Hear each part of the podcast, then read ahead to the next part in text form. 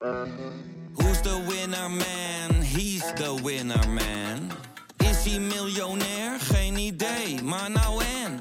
Je hebt geen jackpot nodig to be a winner man.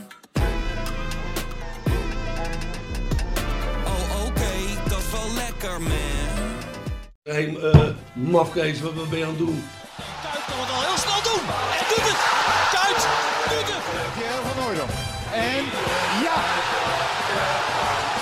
Het is Pierre van Hooydonkavond. Het is de Pierre van Hooydonk. Met elkaar communiceren, met elkaar praten, dat is toch een heel groot probleem hoor. Natuurlijk staat dit schitterende stadion bekend om zijn sfeer. Maar zoals vandaag heb ik het toch echt uh, zelden meegemaakt. Ik denk dat ik dat gezegd heb, maar dat heb ik niet gezegd.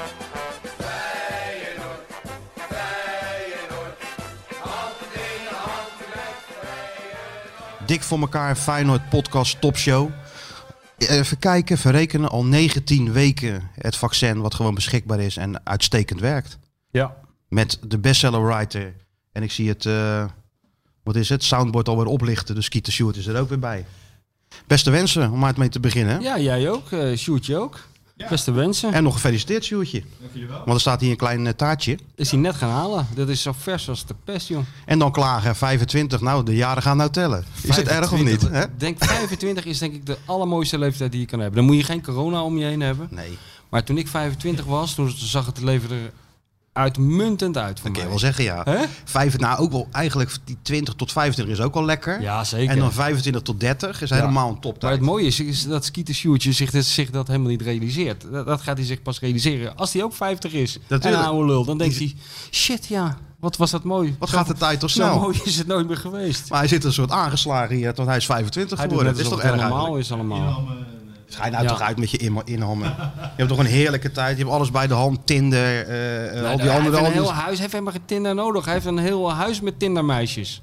Kijk, oma Michel en ik moesten vroeger gewoon als we een meisje wilden spreken, gewoon naar dat huis bellen. En dan, en dan moest je maar hopen dat ze zelf opnam. En als dan die vader opnam, dan gooide je daar horen erop. Ja. Dat waren nog eens andere tijden. Ja, hè? precies. Zo is het. Wij moesten echt ons best doen, jongen. Maar gefeliciteerd.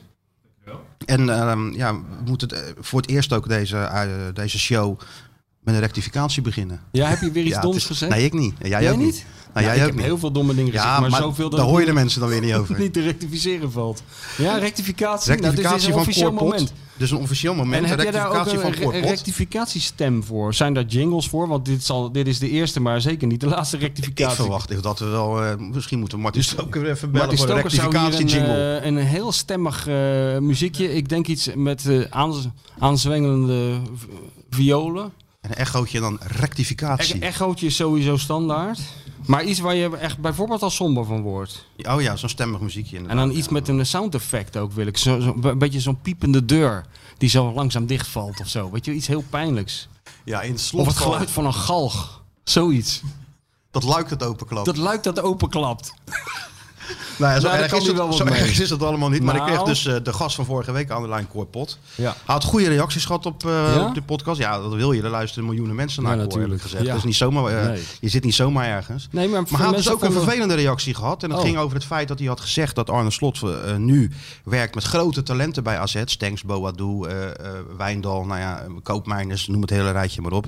Ja, en dat dat bij Feyenoord wel anders zou zijn volgend jaar. Maar dat bedoelde Cor niet door te zeggen dat Feyenoord geen talenten heeft of slechte spelers heeft. Want Feyenoord staat in de competitie natuurlijk boven AZ. Hè, laten we dat eventjes eh, benoemen. Maar eh, ja, het was een beetje verkeerd eh, opgevat door mensen binnen de club. Dus eh Cor wilde zijn eh, oprechte en welgemeende excuses aanbieden voor, eh, voor deze slip of de tong.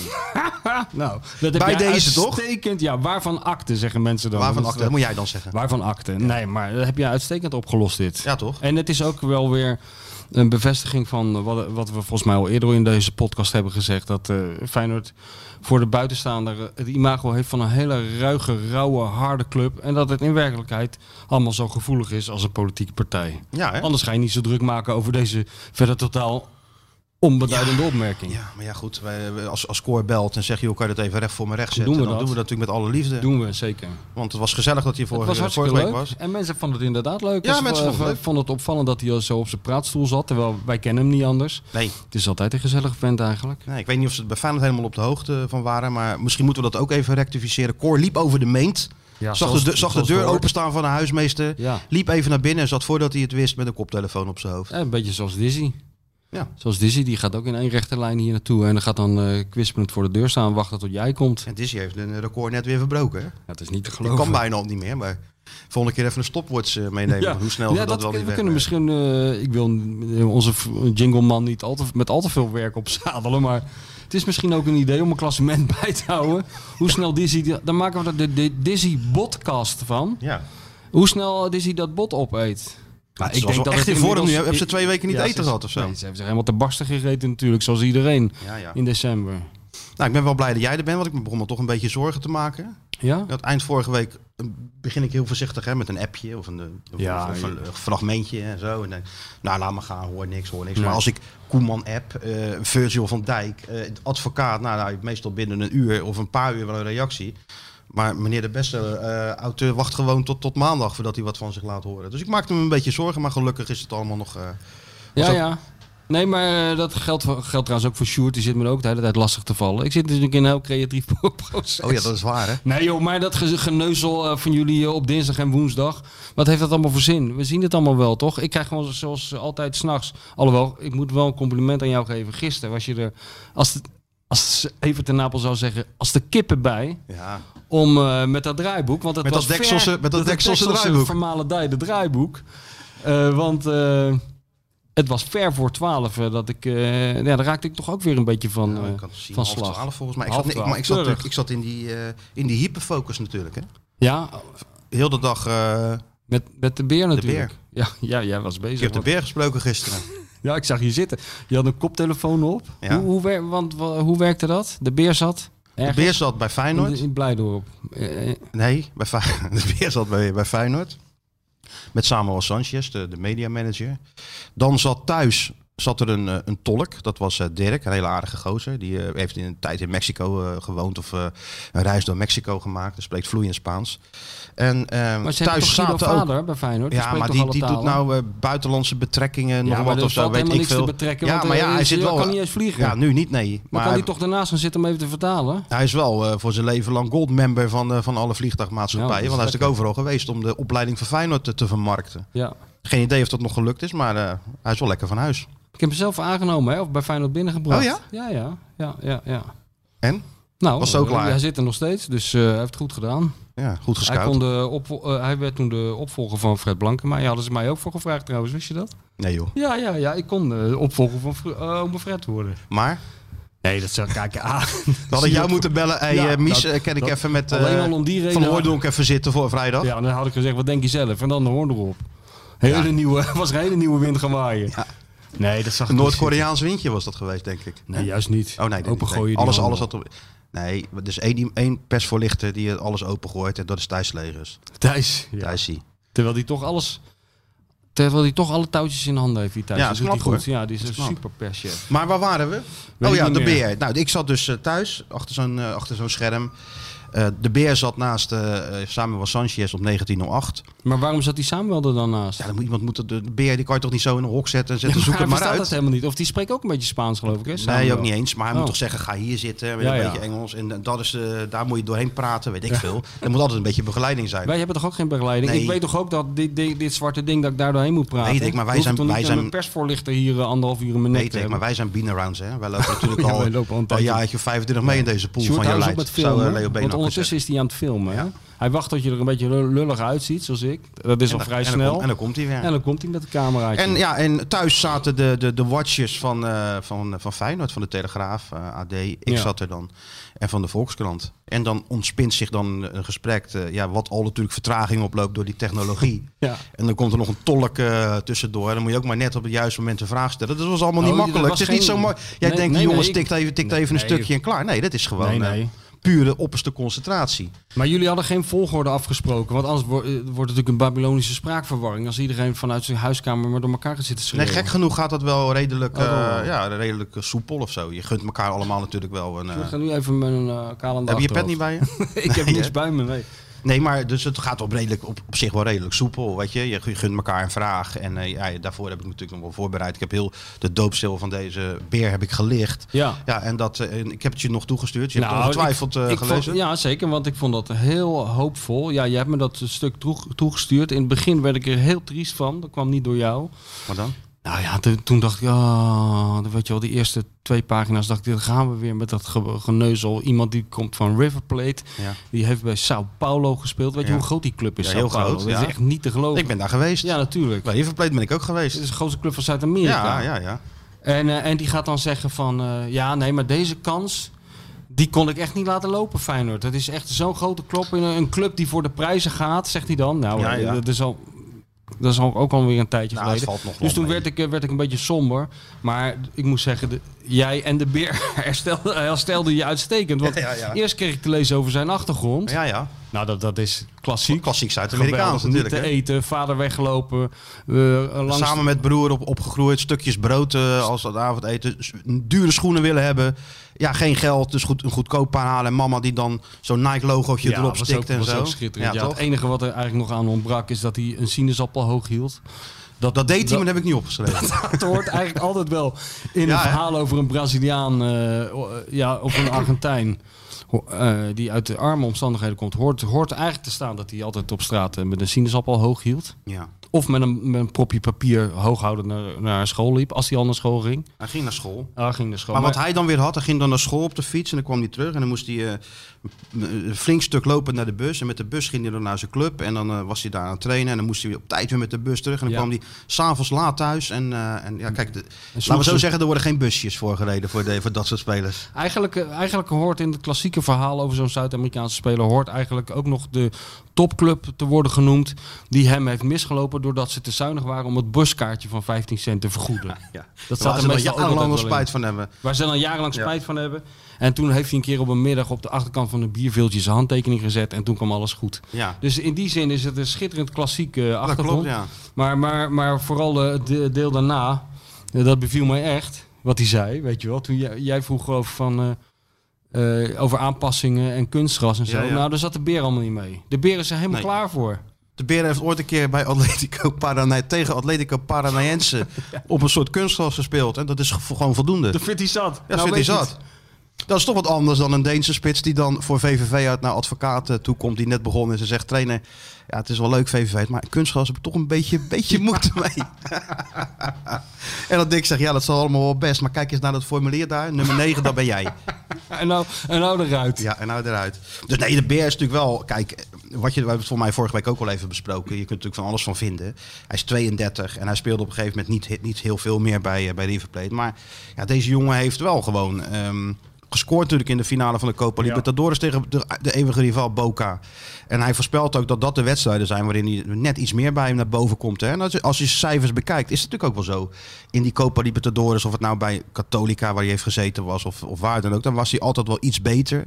In grote wedstrijden, zegt hij zelf, was hij altijd iets beter dan, eh, meer focus dan hij normaal heeft. Dus nou ja, dat, Maar ja, de, de, dat belooft wat. Hij is fit, hij is goed uit de testen gekomen. Dus we gaan Maar ja, de vraag is een beetje in hoeverre eh, voor hem als buitenstaander, want hij kan wel tegen jou een half uur praten hoe groot Feyenoord is in Zuid-Amerika, maar dat valt echt wel mee. De vraag is natuurlijk eh, in hoeverre het hem duidelijk wordt dat die wedstrijd tegen Ajax echt een grote wedstrijd is zonder publiek. Hè? Ja, dat wist hij al. Dat het zon, hij, vond, hij vond het jammer dat het zonder publiek was. Ja. Nee, want ik denk dat dat toch wel een factor is die, eh, die je dan misschien een beetje mist bij zo'n speler. Hij, hij is misschien ook zo groot in die grote wedstrijden door de, door de druk die eh, vanaf het publiek komt en zo. Ja, dat dat, mis je nou een Nee, beetje. dat zou kunnen. Nee, laten we zo, zo zeggen, het is in ieder geval een speler die niet heel bang wordt om eh, zondag tegen Bart Vriends te moeten spelen. Denk je? Nee, nee, nee. Nee, toch? Nee. En het is wel, een- ik vind het nog steeds wel een goed signaal van, eh, van, van Feyenoord. Zeker. Nou ja, goed, als je die lijst van, met clubs ziet, dat is gewoon, dan kan je niet anders van zeggen dan dat het indrukwekkend is. Het was natuurlijk ook niet, hij was natuurlijk, ze hebben natuurlijk ook tientallen spitsen bekeken. Ja. Maar op een gegeven moment, ja, dan kom je natuurlijk ook uit het, uit het netwerk van een, eh, van, een, van een technisch directeur zelf. Dan komt die naam naar voren en, en ja, dan gaan ze een beetje de cijfers bekijken, beelden bekijken. Ja. Ja, en als je dan tegen Dick Advocaat zegt 400, meer dan 400 wedstrijden, eh, Copa Libertadores gespeeld, River Plate, Boca Juniors, Vélez Sarsfield. Ja, dan wordt Dick daar wel heel enthousiast Ja. van zonder dat hij hem heeft gezien. Snap ik wel. Want? Maar- Ervaring. ja, ervaring. Nou, het is precies de man die die wil, toch? Iemand die niet zeurt. Die weet wat er van hem verwacht wordt. Die, die waarschijnlijk heel ha- gewend is aan, eh, Aan heel hard erin kleunen. Ja. Daar ga ik zo vanuit. En eh, ik moet zeggen, ik heb het een beetje zitten bekijken. Al die eh, zouteloze beelden die er dan verschijnen. Maar het lijkt me wel een sympathieke gozer. Hele sympathieke gozer. Ja, dus maar Want één... ik zag hem die, bij die fotosessie, Feyenoord TV Ja, zo. Die had het, ja, dat was een foto. Kijk, ik, ik, ik Tom ken Bode die druk aan het, aan het- aan het afdrukken was. Tom Bode, ja, maar dat is, eh, vroeger had je natuurlijk John de Pater. Ja, Fenomeen met wie ik altijd op pad ben geweest. Ja, dat duurde, fenomeen. dat duurde natuurlijk nooit langer dan een kwartiertje. Die, die zei wel, ja Lucas, ga jij daar even staan. Klik. En dan had je prima foto. En als je dan zei, kan je nog iets anders maken, dan deed hij dat. Maar, maar Ja, Tom ja. Bode, die trekt natuurlijk echt alle, Alles uit de kast. alles uit de kast. Dus ik, maar ik moet zeggen, die, eh, die, die Lucas, die deed allemaal wel heel vrolijk, hè? Professional. Maar dat is ook waanzinnig, hè? Hoe die voetballers allemaal worden, worden afgebeeld. Ook, als je die foto, als je die, ook die foto die, die in de VI stond, of die in de VI komt te staan. Ja. Hele mooie foto van die Tom Bode. ja. Zo'n Met dat logo naar voren houden en zo. zo'n reus in de kuip met die hele donkere wolken erboven en zo. Ze worden allemaal afgebeeld als een soort supermannen gelijk, hè? Als Zeus. Ja, ja, ja. Vind ik toch wel Ja, moet, dan moeten we, toch, we moeten toch ergens een beetje het vertrouwen uithalen, toch? ja. Dus nou ja, goed, anyway. Ik denk dat het wel... ehm, ehm, ja, je moet natuurlijk altijd afwachten. Of, het is natuurlijk sowieso een, een, het is een gok. Omdat Ja. je het natuurlijk nooit zeker weet. Maar het is wel een signaal van Feyenoord van... We laten het niet hierbij. Hè, met, met Jurkensen en misschien uh, Bozenik die eh, terugkomt. Nee, we willen toch nog wel proberen om, om in ieder geval die aansluiting te houden met, eh, Ja. met, met Ajax en, eh, en PSV. Dus En wat is eigenlijk zijn... Is hij veel geblesseerd geweest? Nee, dat valt ook nog wel mee eigenlijk. Ja, dat is ook wel eens een keer lekker. Hè, dat Ja. je niet tegelijk een heel medisch dossier... Nou, zijn testen waren echt heel goed. Volgens mij was hij de enige nieuwe speler die meteen alle testen met goed gevolg aflegde. Wat ik begrepen heeft van, heb, heb vanuit Feyenoord. Dus ja, dat duidt er wel op dat hij fit is. Hij heeft voor zichzelf nog getraind in, eh, in Buenos Aires. Hij hoeft daar ook helemaal niet weg. Want eh, ja, hij is Nee. natuurlijk een legende bij die club. Als je tegen Boca Ja, scoort in de finale, ja, dan Ben je klaar? ben je klaar daar. Hè? Ja. Maar hij zegt, ik heb daar alles gewonnen wat, het, wat, ik, wat er te winnen kon, nationaal en internationaal. Ja, en als ik nog een keer in Europa wil spelen, is dit wel eh, de kans. Ja, en wat is er dan mooier dan voor Feyenoord te spelen? Nou, nou ja. Jij zegt het is geen grote club in eh, Zuid-Amerika. Nou, nee, dat, is ook wel dat. Ja, dat is ook wel niet echt zo. Ja. Ajax is natuurlijk altijd, eh, altijd groot. Sorry, eh, miljoenen luisteraars, maar Ajax Ja. is nu eenmaal groter in, in, in die contraien.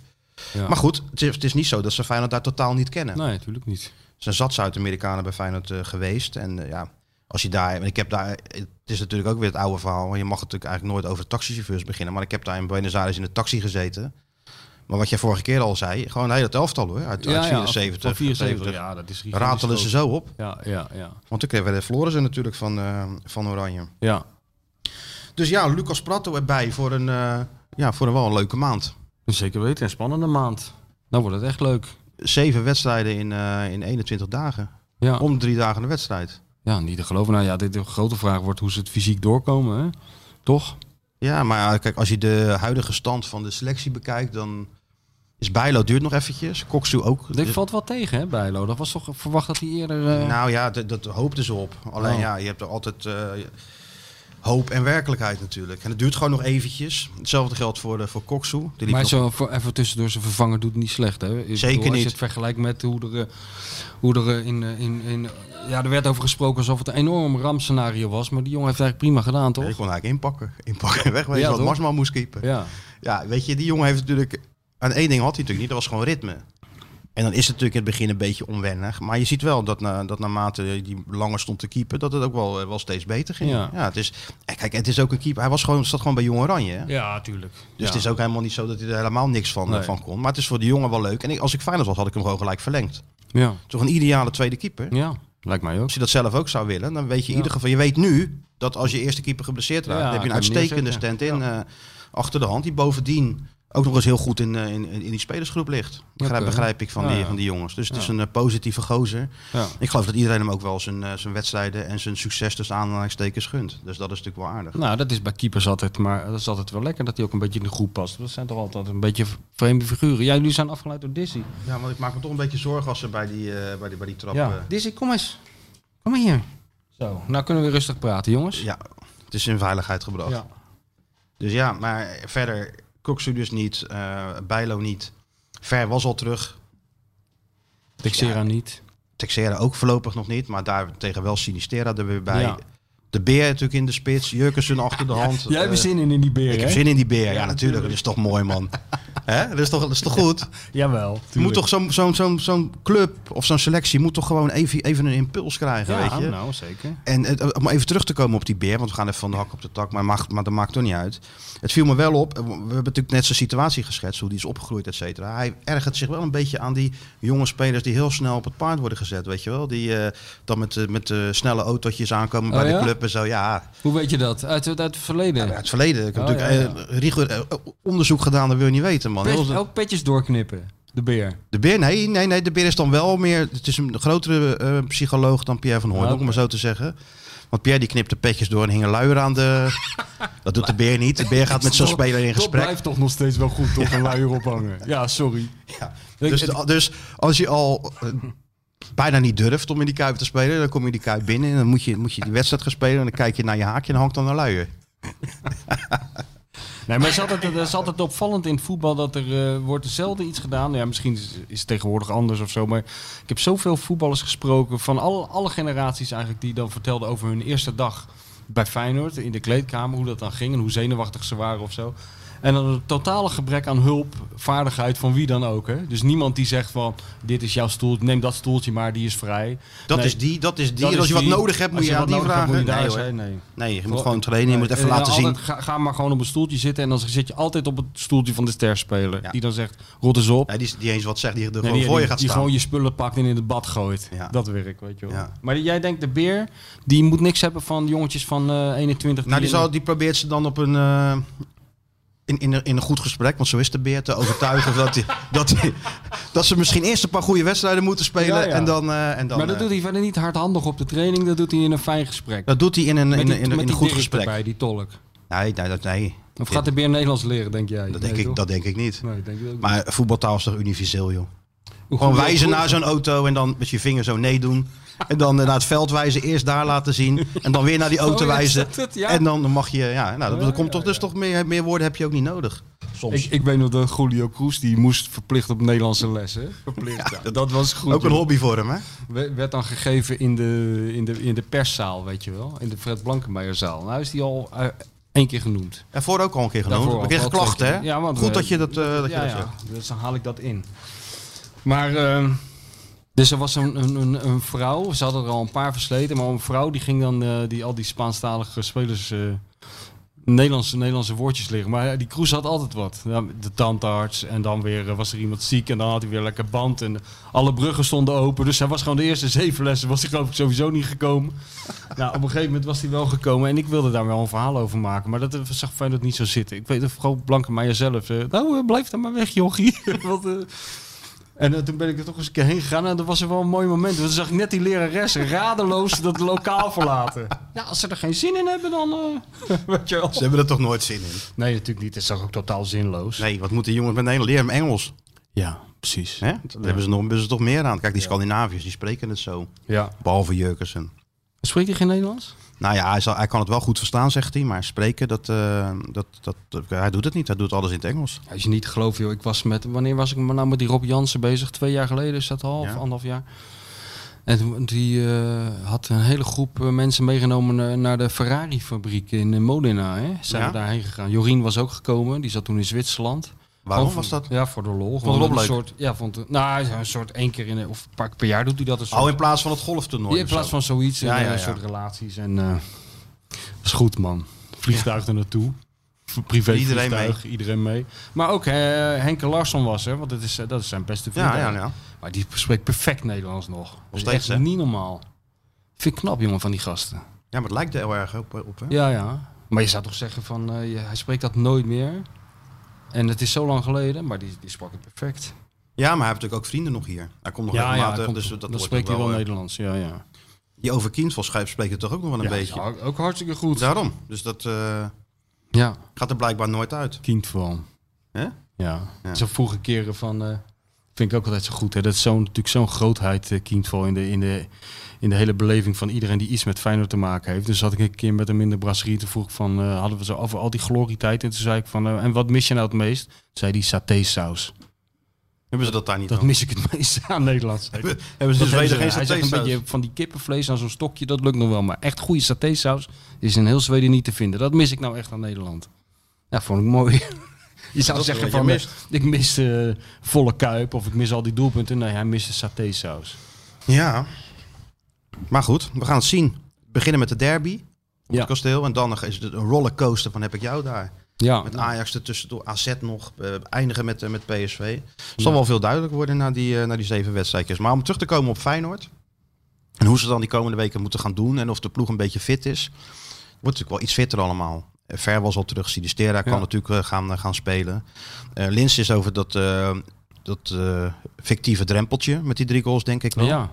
Ja, was dat er steeds dicht, dicht tegenaan. Ja. En hij werkte hard, dus dan heb je gewoon een goal nodig. Ook Ah, de psychologie van de koude grond. Maar Nou, het, is wel zo, natuurlijk. Je, je zag het ook aan die opluchting naar die, naar die eerste of naar die tweede goal. Gelijk het baasje weer, hè? Drie vingertjes de lucht in voor die camera ja, en hij zo. was ook Goed even man. emo volgens mij. Hij, Jawel? raakte hem volgens mij wel eventjes. Ja, nou ja. Dat hij er doorheen was. Het is natuurlijk, en, en ja, hij- zijn geluk is geweest dat er natuurlijk geen publiek in die Kuip zat al die tijd. Nou, Want inderdaad. je- dat maakt het toch iets makkelijker om, om daar nog mee om te gaan. Maar hij heeft het wel knap gedaan door in ieder geval op tijd te scoren.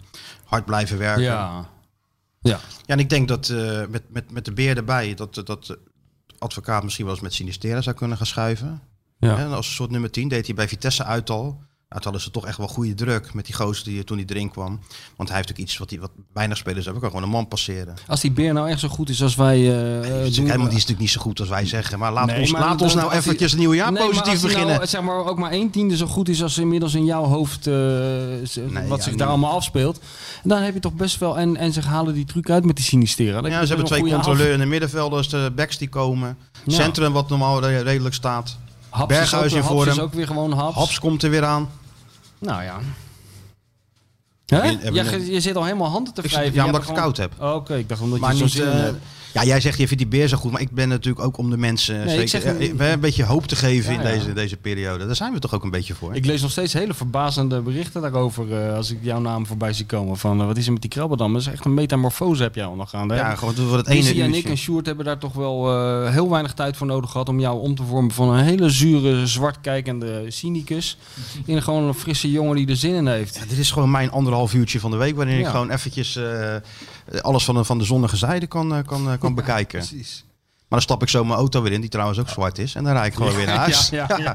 Zo is het ook weer. En dan ontstaan er hele andere dingen. Hey, Sparta Feyenoord. Ja. Heb jij daar nog iets bijzonders mee met de derby van, eh, van, van Rotterdam of helemaal niet? Nou, ik eerlijk gezegd niet zo.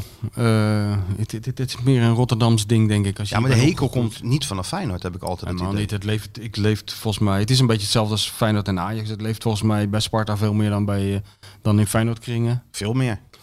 En ehm, het, het is jammer. Dit is wel zo'n wedstrijd waarbij het heel jammer is dat, dat de corona voor heeft gezorgd dat die hele stad doodstil is. Hè. Dit is nou wel leuk, vind ik, van zo'n stadsderby. Dat je dan in aanloop naar zo'n wedstrijd kom je mensen tegen Spartanen. En dan heb je wat om over te praten. Ja. En dat, dat mis je nou wel een beetje rond Die die. Spartanen kunnen een weerzin te- tegen Feyenoord maar soms maar moeilijk verbergen ook. Hè? Ja, Waar komt dat toch vandaan? weet ik niet. Weet ik, ja, ik denk dat dat gewoon een beetje... eh, Vroeger ging je naar Sparta en naar Feyenoord. Tenminste, mijn vader ging, nou, die deed ik dat ook. gewoon. Ik ging met mijn vader ook naar Sparta toe. We gingen trouwens overal naartoe. Dan weet je eh, de volgende week naar Feyenoord. Dat kon ja. allemaal. Ja. ja, al- ik weet niet of dat toen ook al andersom gebeurde. Of er toen veel Spartanen ook naar Feyenoord gingen.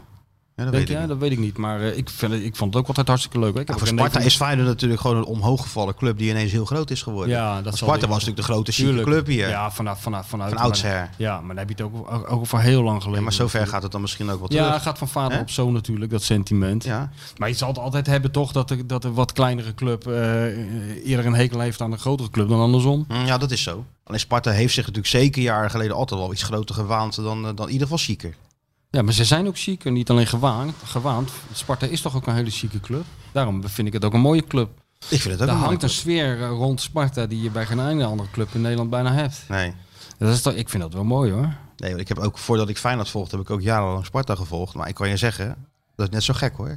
Sterker nog, het was de beste leertijd die ik kon bedenken. Ja, wat denk je? Die eh, ontsloegen meer trainers dan, eh Ja, dan ja. AEK Athene. Dat was echt ongelooflijk Dat was in die tijd van, van, van wie waren dat toen trainen dan? Een Rijkaard of zo? Of, Ja, eh, vanaf, eh, nou, we zeggen Hans van der Zee, Jan Eversen, Rox, eh, ja. eh, Van Hanegem, Rijkaard, eh, eh, Chris Dekker. Joh, joh, het is, het is een eindeloze rij. Dat houdt gewoon niet meer op. ja. Dus als je daar dan een beetje rondliep bij dat Sparta en ehm, door dat nieuwe stadion had Sparta ook al die eh, boxjes, weet je wel, die Ja. units. Daar zaten Ja, ja. dan eh, de vrienden van Sparta of de Raad van Advies heette dat toen nog. Die zaten dan bovenin en dan had je nog allerlei andere sponsors. Dus het enige wat je dan hoefde te doen rond zo'n wedstrijd is gewoon even langs die boxjes gaan. Ja. En dan hoorde je weer een en ander. En als je dan en alles ging je, kon je checken. En eh, ik, joh, ik weet nog dat ze Gert Aandewiel ont, ontsloeg. En dat werd dus ook helemaal niet, niet- dat is ook helemaal niet moeilijk over die sponsors. Nee. Dus Aandewiel eruit. Ja, die is eruit. Ja, ik zeg, hoe is dat dan gegaan? Nou, hij is eventjes nog naar... ehm, ik weet niet bij welke sponsor dat was. Ergens in Vinkerveen, dacht ik of zo. Is, moest hij zich dan melden aan de wiel. En dan eh, zou die, eh, zou die ontslagen worden. Maar die, die dag had je ook Ajax Feyenoord. Mhm. En Danny Blind was technisch directeur bij Sparta, maar die wilde toch eerst eventjes Ajax, Ajax Feyenoord kijken. en toen die wedstrijd was afgelopen, zei hij, oh ja Gert, eh, we gaan met jou niet meer verder. ja, dat was ook Sparta.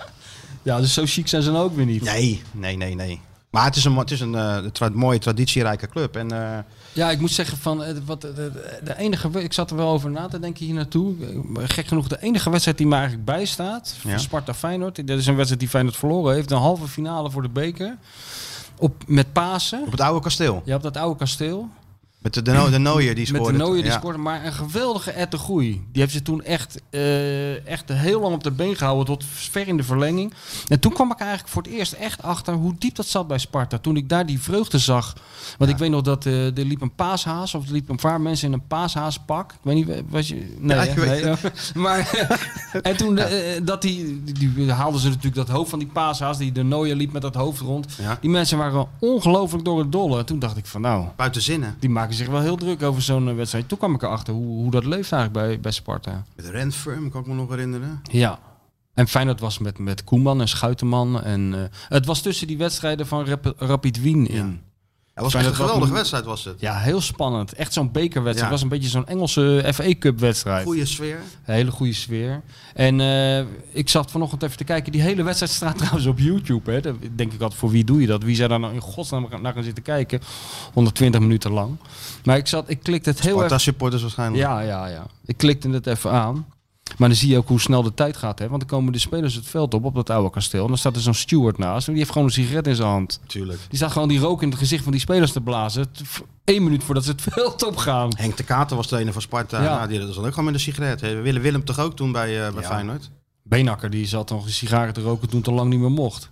Bij Heerenveen... Zo eh, in die hand zo weer verstopt. Ja, dan ja, en zo, dan had hij eh, zo'n regeltje bij Heerenveen. Had hij zo'n speciaal regeltje waar er precies zo'n brandende sigaar op past. Goed man. En toen was hij één keer werd hij heel kwaad op die vierde man. En toen was hij vergeten dat hij die sigaar nog is. Want ik heb er een heel stuk over geschreven. Over hoe Don Leo met dat sig- rookverbod omging. En toen werd hij op een gegeven moment zo woedend op die vierde man. Dat hij, dat hij naar hem toe springt. En dacht hij, fuck, ik heb die sigaar nog in mijn vingers. Dat is een beetje hetzelfde zoals Johan Derksen met het rookverbod omging. Die stond toen midden in de, in de, op de redactie toen die regels werden doorgevoerd. En weet ik veel, wanneer zal het geweest zijn? 2008 of zo? Ja. Een paar keer klagen Eigenlijk van... mag je dat niet vertellen, want dat komt in mijn boek. Oh, is, dat eigenlijk een erin? teaser, dat is eigenlijk een teaser, hè, wat je nou dus doet. het, koop allemaal dit, dat dit boek. is een ongelooflijke fijne anekdote die alle miljarden luisteraars ook eh, op de beneden- en bovenwindse eilanden graag hadden gehoord. Maar helaas, u zult even moeten wachten tot het boek over Johan Derksen Jij verschijnt. spreekt nu je veto uit voor deze anekdote. ja, ja, je, ga, je moet deze anekdote exclusief houden voor het Inslikken. Ik slik even, hem in. Even inslikken. Ik slik hem in. Sorry mensen. Sorry mensen, dat gaat even niet door dit feest. Maar het boek komt eraan. Ja, het boek is... hij is eh, zo eh, lang niet te bereiken. Dat hij, het kan niet anders dan dat, Ja, hij, dat ja. hij hard bezig is. Ja, we zijn hard bezig. En de, de, mevrouw, de bestsellerwriter, die gaat eh, donderdag weer naar Gollo. Dus we gaan hem nou echt eh, stalken. Nou gaat het echt gebeuren. Dan gaan we Wordt hij op de grill gelegd. Juist. Sparta Feyenoord. We gaan even iemand bellen die bij eh, Sparta werkt en bij Feyenoord heeft gewerkt. Ja. En, en wat ik weet en wat ik gehoord heb, is dat, dat het vuurtje richting die derby toch wel een beetje wordt opgepookt weer. Hè? Zoals het eigenlijk hoort Zo bij... hoort het, eh, hè? tuurlijk, tuurlijk. Zo hoort het. Het moet een beetje ophef zijn. Genoeg gelul van de Feyenoord Watcher en de bestseller-auteur. Het is tijd voor iemand die echt kennis van zaken heeft. Ja, hallo met Mario. Met Henk van Veen. Henk, Martijn en, eh, en Michel. Martijn. Hey, hey Henk, goedemorgen. Allereerst de beste wensen Henk namens de miljoenen luisteraars van de Dik voor elkaar Feyenoord podcast. Waarom ga je nou zo hard lachen? Ja, nou ja, ik geloof dat het is. Ik geloof dat het is. Jullie zijn altijd wel een hot item. Hot item ja. Nou Nee. ja goed, het is, de, het is Ja. eh, derby tijd hè? Tuurlijk. Mooi man. Ja toch? Kijk je Ja, er een beetje naar wel. uit met, met Sparta? Eh, laat ik het vooral stellen dat ik dat een hele leuke wedstrijden vind. Het is jammer dat het publiek eh, ja, helaas afwezig is. Ja, dat is, eh, ja, maar goed, dat is natuurlijk ook zo. Want zeker bij, bij deze wedstrijd. We hadden het er net over, Henk. Misschien weet jij daar wel een antwoord op. Hoe kan het nou toch dat. kijk, het is natuurlijk een derby. Sparta Feyenoord, Feyenoord Sparta. Maar dat de hekel. Dat, dat, dat er toch meer Spartanen zijn die een hekel aan Feyenoord hebben dan, dan Feyenoord aan Sparta.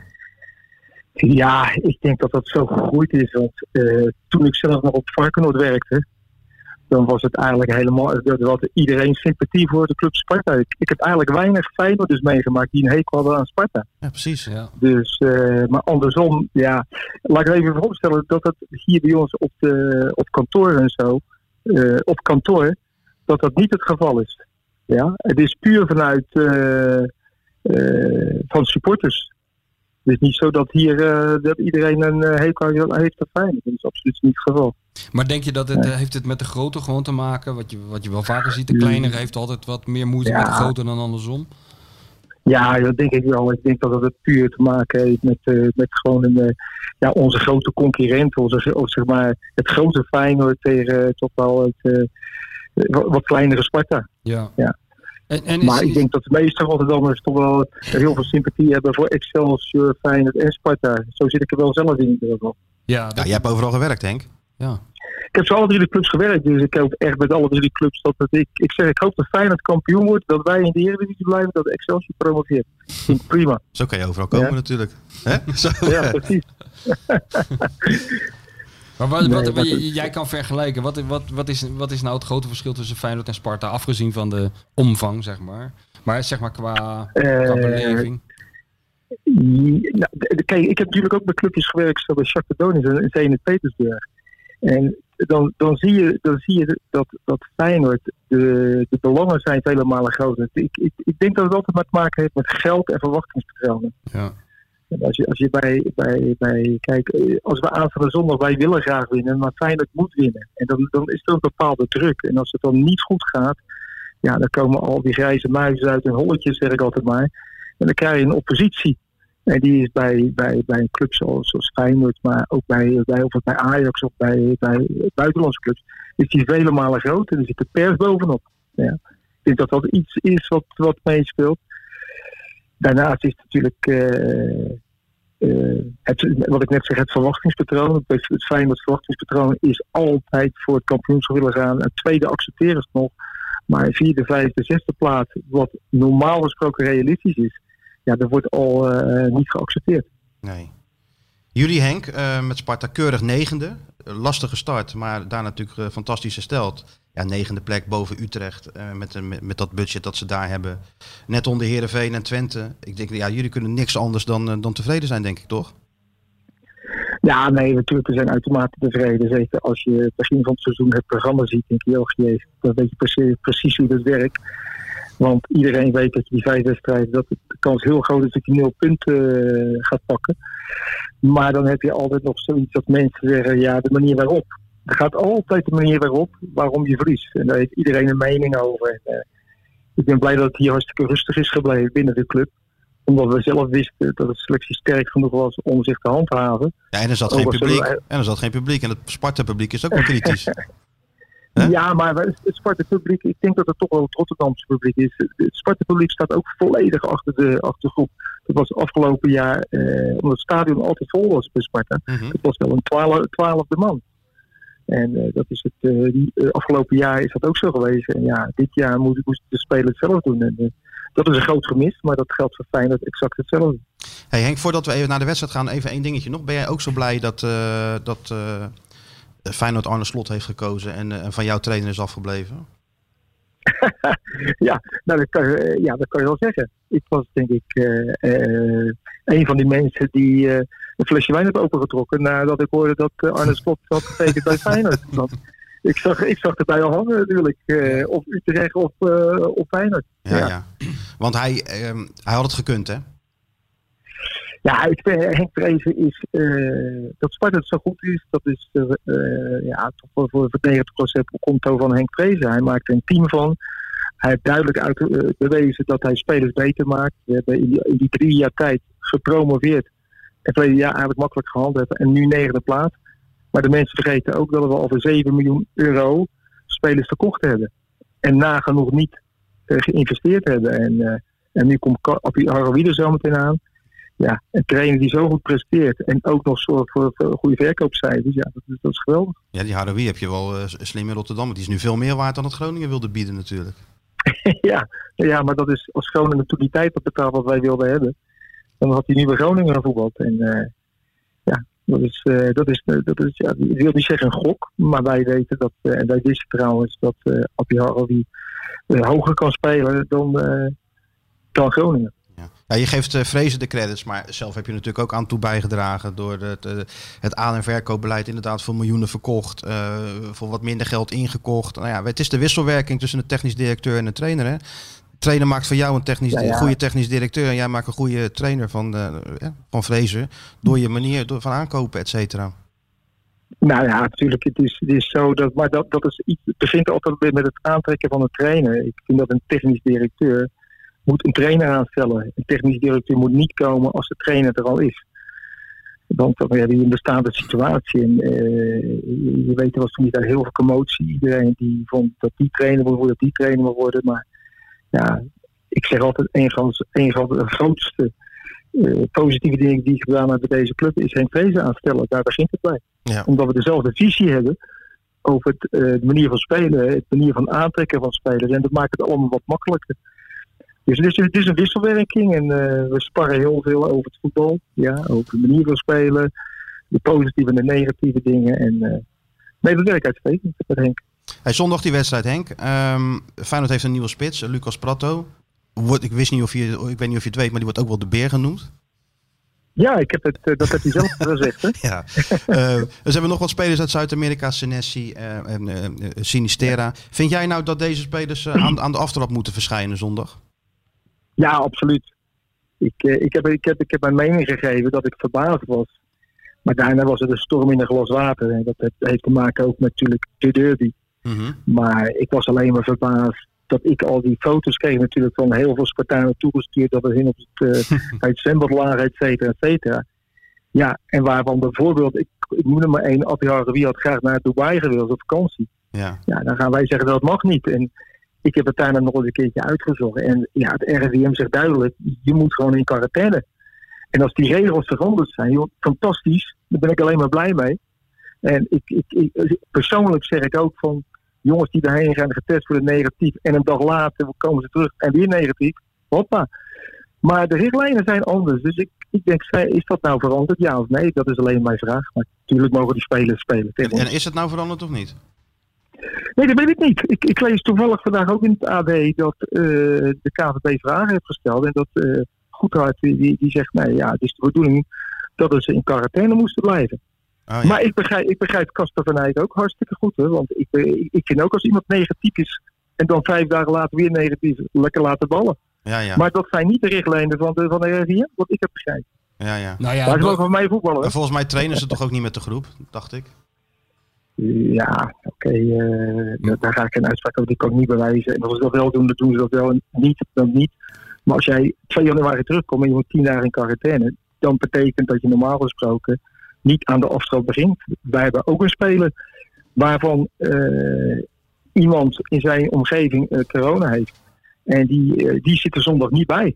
Mm. Ja, want omdat hij vijf dagen niet bij de groep mag komen.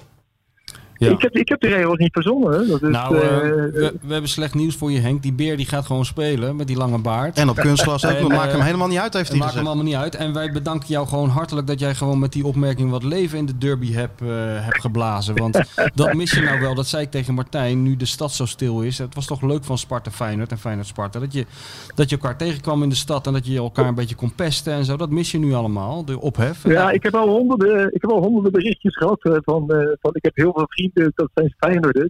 Ja. En die zeggen, kom mee, wat geloof jij nou? Weet ik, ja, nou, prima, zo en moet die, het. Die lezen, die, lezen, die lezen het stuk niet. Die, die kijken alleen maar, die Ja. denken, hij is verbaasd, hij wil niet dat we er gaan spelen. Ja, Ja. ik vind het prima, joh. Ja, dat heb je, dat heb je, dat heb je, ja, tuurlijk. Dat heb je morgen genuanceerd, Henk. Ja, Zoals we je kennen. Ach, kom op, het, moet ook allemaal een beetje leuk zijn. Zo is ik hoop dat het een, een spektakel wordt uh, Ja. aanstaande zondag. Nou, ik sluit het niet En, uit. eh, Ik sluit het niet uit. Nee joh, wij willen heel graag winnen. En, en Feyenoord, dat weten we allemaal, die moeten winnen. En eh, dat, daar zit het grote verschil in. En eh, ja, wij kunnen zomaar misschien nog ons kloten krijgen, maar we kunnen ook zomaar verrassen. En als wij verliezen, zal iedereen eh, het normaal vinden. En als Feyenoord het verliest, dan hebben wij een stunt. Het zijn gewoon bonuspunten. eh, en dat weet iedereen. Ja. Oké Henk. Oké Henk. Hey, bedankt. We zien elkaar zondag. We gaan elkaar zien. Yes? Oké, fijne dag. Hoi, hoi. Aardige man hè, Henk van Steen. Henk van Stee is een aardige man. En wat hij zegt, bij alle Rotterdamse clubs eh, gewerkt. Hè? Ja, mooi is dat. Ook nog even trainer van Feyenoord geweest zelfs. Ja, toch op, overgenomen van Van Bena. En van de Don, hè? Ja, ja die, die er toen opeens mee ophield. Wat was het? Utrecht thuis? Utrecht thuis, ja. Daar is hij er opeens klaar mee. Ja, liep hij naar binnen en eh, dat is hoe de Don dat kan vertellen. Want ineens weet je het. Stoppen. Ja. Hij heeft ze toch nog naar Europees voetbal geleid uit mijn hoofd, dacht ik. Geloof het wel, ja. Het Van staat mij allemaal niet meer zo goed bij, gek genoeg, die periode. Wat krijg je, Sjoerd? Je bent 25, jij kan je nog alles herinneren. Als Ja. je iets ouder bent, dan krijg je dit soort gaten in je, in je Ja, geheugen. ja, ik kan wel zeggen, ja. Kan je niks aan doen, maar dat is nou eenmaal zo. Ja. Zo, wer- zo werkt dat. En je Sjoerd luistert helemaal niet, joh. Die zit gewoon... eh, Zit die hij aan- hij muziek op die- heeft gewoon muziek op die koptelefoon van Spotify. Die gaat toch niet elke Laat keer die naar ons gasten maar een beetje lullen en dan- Die oude, oude gekken. Doe Alles te noteren. Nou zit alles te noteren. in je Excel Wat er allemaal fout gaat. Voor de volgende, voor de volgende rectificaties die we, die we te, Nou, tegemoet, tegemoet Kijk, gaan Henk zien. van Steeën die is te slim om iets te zeggen waardoor hij zichzelf moet rectif- eh, rectificeren. Henk is inderdaad een, een, een, eh, Ja, een bean around in het voetbal. Hè? Ik heb enorme sympathie voor eh, Henk van Steen gekregen en voor Dolf Rox. Omdat een tijdje geleden, vorig jaar of zo, eh, ik werd gebeld door die Robert Smits, die Feyenoord supporter, Ja, die ja. dus dat Feyenoord in Brazilië Ja, leidt. En die had daar een voetbalschool opgezet en eh, die wilde eigenlijk voor al die jongens in die wijk, ik ben daar geweest, al, was het eigenlijk geen wijk, is meer een soort, nou ja, een nederzetting waar Even, je hebt er al iets over gezegd, hè? ja, ja, ik weet het. Nee, ja. maar dat je ik niet- wil even ja. zeggen, even uitleggen, want eh, die mensen, die, ik weet wel dat die mensen die podcast constant herhalen. Maar voor de mensen die, paar mensen die het nog niet gehoord hebben, eh, die heeft daar dus een voetbalschool, wat die Feyenoord heet. Maar eh, toen wilde hij dus een speler, als, had hij dus een wedstrijd uitgeschreven, de beste speler van het toernooi, die kon op stage bij, bij Utrecht. Nou, dat lukte niet. En toen heb, heeft Sparta gezegd, kom maar. Dat vind ik altijd heel, heel sympathiek. Weet je, die hebben gezegd, we hoeven, het maakt niet uit. eh, zorg maar dat die jongen er is. Hij krijgt van ons kleding. Hij mag meetrainen. Hij mag, eh, dat vind ik, eh, En als ja. hij goed is, douwen we meteen een contract onder zijn neus. Nou, nee, maar dat was toen. Ik, Kan die toch? Kan, ja, dat had gekund. Maar die kans was echt mi- minimaal. Daarom vond ik het juist zo tof. Weet Oh. je wel? Dat, was niet, eh, dat was niet de nieuwe Leon, Lionel Messi. Het ging er meer om dat die jongen, dat hij een soort voorbeeld was voor die andere jongetjes in Brazilië. Van door het voetbal, door, door je op voetbal te concentreren in plaats van op drugsdealen, kan je dus ook de wijk uit, het land uit. Eh, Dat was Ja, ja, ja, ja. Oh, dat was niet echt een talent iets. eh. Niet echt. Hij, was goed genoeg om mee te draaien met Jong Sparta. Maar het was niet echt een nieuwe Romario. Nee, nee, nee, nee. Maar de, van, ja, het is toch sympathiek als een club zoiets doet. Ja, zeker ja.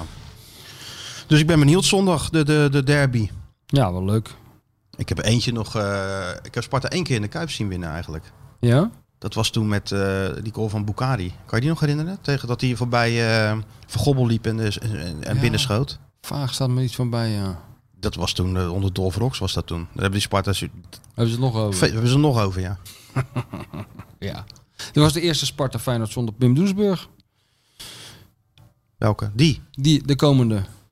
Ja, ook nog ja. Dat is ook niet veel voorgekomen ja. in de historie van Nee, betaald nee. voetbal. Nee, daarover gesproken. Heb je nog ehm het denken van Moulijn gezien? Ja, ik heb de beelden ervan gezien, ja. Ik vond het wel een, mo- een eh, ontroerend beeld, die, die oude Meijer. Met de Ja, bij dat standbeeld, ja. Met die rollator bij... Met die eh, rollator en dan eh, in slow motion eh, door zijn knieën om, eh, om bloemen neer te leggen. Nou ja, het blijft toch wel een hartstikke mooi ritueel, moet ik zeggen. Die herdenking van eh Moulijn. We hebben, je hebben wel vaker over dit soort dingen gehad. Het, het, het, dit soort dingen kan altijd een beetje... Als het iets te veel doorslaat, wordt het heel potsierlijk en een beetje lachwekkend. Ja, Maar ja, ja. Maar dit, was volgens mij wel... heeft- hè? ja, dit is allemaal echt, weet je wel. En daardoor is het toch wel eh, indrukwekkend, moet ik zeggen. Ja. Hey, heb, jij, heb jij die Moulijn goed gekend eigenlijk? Nou goed, niet natuurlijk, maar ik heb natuurlijk wel, wel, wel meegemaakt. En, en ik, heb, ik heb ook aan, eh, aan dat boek meegewerkt eh, over hem. Dat hele Ja, dikke ja. boek van de 600 pagina's. Dus toen heb ik hem ook wel gesproken natuurlijk eh, regelmatig. En eh, bij Kaat Mossel dan, hè, Ja, smiddags ja. lunchen. En dan eh de Dat begon een dan, uitspanning. begon dan heel wijfelend. Want het was, was niet zo'n prater. En ik vond altijd eh, mooi dat hij ja, zo'n ongelooflijk icoon. En heeft zoveel dingen gedaan in dat Feyenoord shirt die bij zo ongelooflijk veel mensen in de geheugen gegrift staat. Maar het mooie was als je dan met hem ging praten. Ik moest dan bijvoorbeeld praten over zijn Europa Cup jaren. Dat hij dan allemaal dingen door elkaar... Ik wist dat beter dan hij, weet je wel. Ik wist eh, eh, wie er eh, tegen Real Madrid wel niet in het veld stond. Bij hem was het allemaal door elkaar gaan lopen. Bescheiden. Heel bescheiden. Ze, sprak, ze ging de hele tijd vragen hoe het dan met mij was, wat ik ervan vond en zo, terwijl ik hem zat te interviewen. En dan dronken we er een klein glaasje klein, bij. klein, klein glaasje wijn bij zo. En, ja, en dan- op het eind kreeg je een kus op je voorhoofd en dan dribbelde hij er weg. En dan, dan was, het weer Dribbelde voor- die weg, ja. was het weer voorbij. Ja, ik vond het Hij heeft wel- heel zijn leven gedribbeld, hè? Ja, nou ja, het is natuurlijk een ongelooflijk fe- fenomeen. Echt, eh, hij heeft. Wat, dat betreft is het natuurlijk gek dat die man eh, zijn hele leven nog heeft moeten werken eigenlijk. Hè. Hij heeft Feyenoord niet alleen heel groot gemaakt, hij heeft Feyenoord ook heel rijk gemaakt. Daar komt het eigenlijk op neer. Hij, eh, toen hij speelde in zijn begintijd, kwam volgens mij het merendeel van het geld van Feyenoord uit de recetten. Uit de toeschouwers. Nou, daar zorgde hij voor, grotendeels. Gaan we voor hem kijken. Die kwam voor hem kijken. Dat is die beroemde uitspraak van als hij alleen al op de middenstip gaat zitten klaverjassen, dan, dan zit het stadion vol. Dat is natuurlijk ook zo. Die, die, eh, en dat is natuurlijk wel gek van die tijd dat, eh, dat ja, dit die man eh, altijd heeft moeten werken. Kledingzaak, toch? Maar ja, ik vond het een zo'n ongelooflijk aardige man en zo'n wel een beetje vergelijkbaar met Johan Cruijff in die zin dat Cruijff ook altijd in de omgang als je die wel eens eh, sprak of tegenkwam ook altijd Normaal. teleurstellend gewoon en, eh, en vriendelijk en normaal was. Maar Moulijn was natuurlijk de overtreffende trap daarin. Ik kan me nog herinneren dat ik een keer ben gebeld toen zowel Moulijn als Cruijff nog eh, leefden. Eh, door een, iemand van een of andere tv-programma. En die, die, iemand met een weinig ervaring, die zei... ja, we willen graag Cruijff, eh, Johan Cruijff en Koen Moulijn eh, uitnodigen voor een of ander iets. Wat totaal kansloos, maar goed. En eh, heb jij enig idee hoe we met eh, die mensen in contact kunnen komen? Nou, was Johan Cruijff wel echt bijna ondoenlijk. Maar Koen Moulijn stond gewoon in het telefoonboek. Ja. Gewoon bellen. Ja, kijk, zo'n grote voetballer die gewoon in het telefoonboek staat. Het is toch echt werkelijk ongelooflijk. Ja. En, eh, en eigenlijk zie je de, de grootheid van Moulijn onder andere af aan, eh, aan die beroemde imitator die Nou. hij ooit heeft gehad. Hè? Die daar uh, langs de lijn liep zo met Ja. dat... Ja. Die had je dus in de jaren 70 volgens mij. Zo'n man die dan in de rust zonder bal, dat is nog het mooiste van alles, zonder bal het veld op ging. Wel met een Feyenoord shirt aan met het rugnummer van Koen. En dan eh, met een denkbeeldige bal een slalom deed langs denkbeeldige tegenstanders. En dan een denkbeeldige goal maakte die er toch voor zorgde dat 65.000 mensen helemaal uit de plaat gingen met juichen. dat zouden ze toch nu ook weer moeten doen, man. Gewoon een... een dat als de, beer, dan? als, de, als de beer straks populair is en hij is weer weg, dat we gewoon met baard in het veld eh, en dan eh, ja, gewoon... zo'n hipster. Die, Rotterdam sterren van die hipsters. Want je kan nergens meer eh, komen of je struikelt Ja, over normaal zo'n gesproken trek je hem uit iedere koffiebar, zo'n type. elke la- latte drinkende, glutenvrije hipster met een baard en zo'n en zo'n gat in zijn Alleen dat knotje eraf knippen Oh, en hij kan zo in de dingen. manbun. Weet je trouwens waarom... Ja, En dan dat is niks voor jou, hè? Ja, En weet je waarom ze hem trouwens de beer noemen? Maar je hebt het gelezen natuurlijk. Ja, ja, dus weet het wel. Maar, nee, zeg het maar. dat vertel dat maar, heb ik niet we gelezen. Ja, heb ik wel gelezen. Omdat ik hij, weet het. Dat hij zo naar voren rent met zijn, eh, met zijn eh, Ja. als een beer die... eh, dus Ja, ik dacht dat het met zijn omvang gewoon te maken had. Een beer van Ook. een vent. Ja, ook, ook, Hm. ook.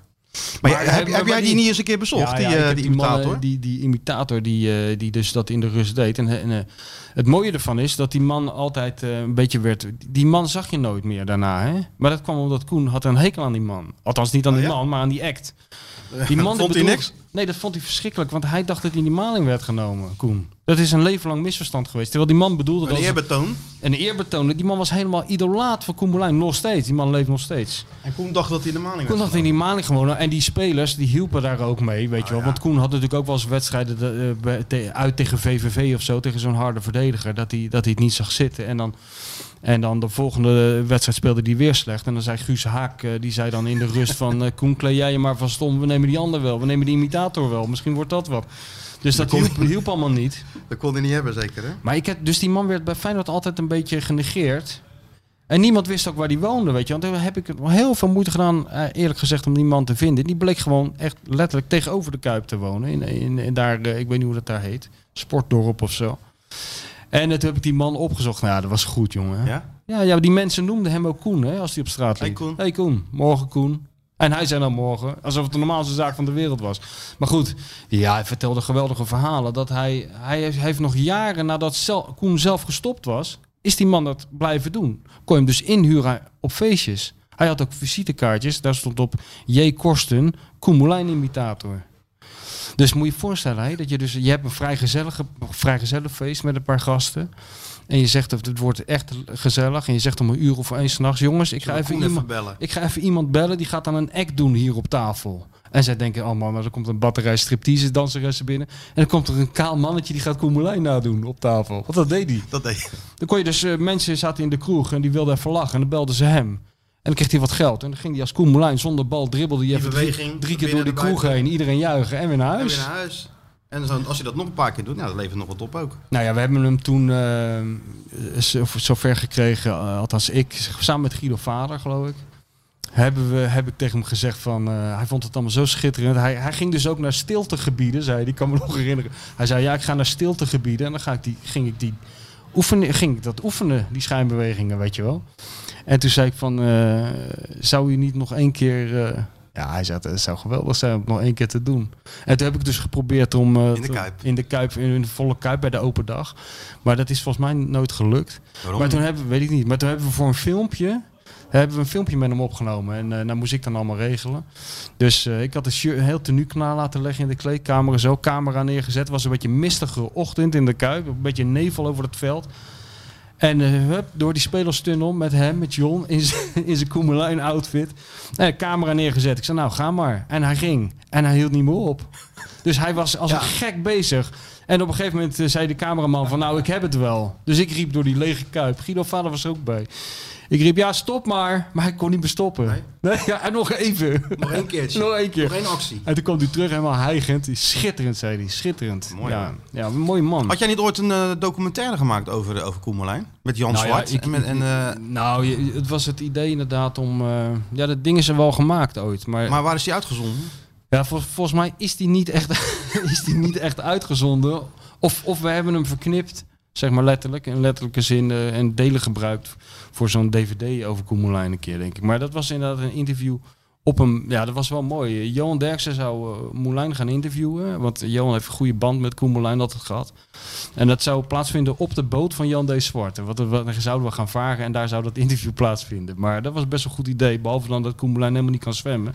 En als de dood is voor boten en water. Dus ik moest hem ophalen thuis. En dan moest ik maar masseren. Onderweg van huis naar de boot zeggen waar het interview ging plaatsvinden. Ja, dat vond ik ook, uh, zal ik ook niet licht meer vergeten. Vond ik toch, dat vind ik toch de hoogtepunten, dat soort dingen eerlijk gezegd. Van, uh, die zijn mij veel dierbaarder dan de wedstrijd of zo die ik heb gezien. Ja, ja dat ja, soort dingetjes. Ja, Koemelijn ophalen, man. En dan uh, die dribbelt zo langs je heen. Zo, bloep, zit hij in de auto. Heel aardig mannetje. En dan, uh, en dan moet jij zeggen, we gaan richting het waar water, gaan we eigenlijk heen, hè, Koen? We, we gaan naar uh, Moordrecht oh, of zo. Oh, wat is dat dan een? Een boot. Wat? Een boot. een boot? maar het ging hartstikke goed.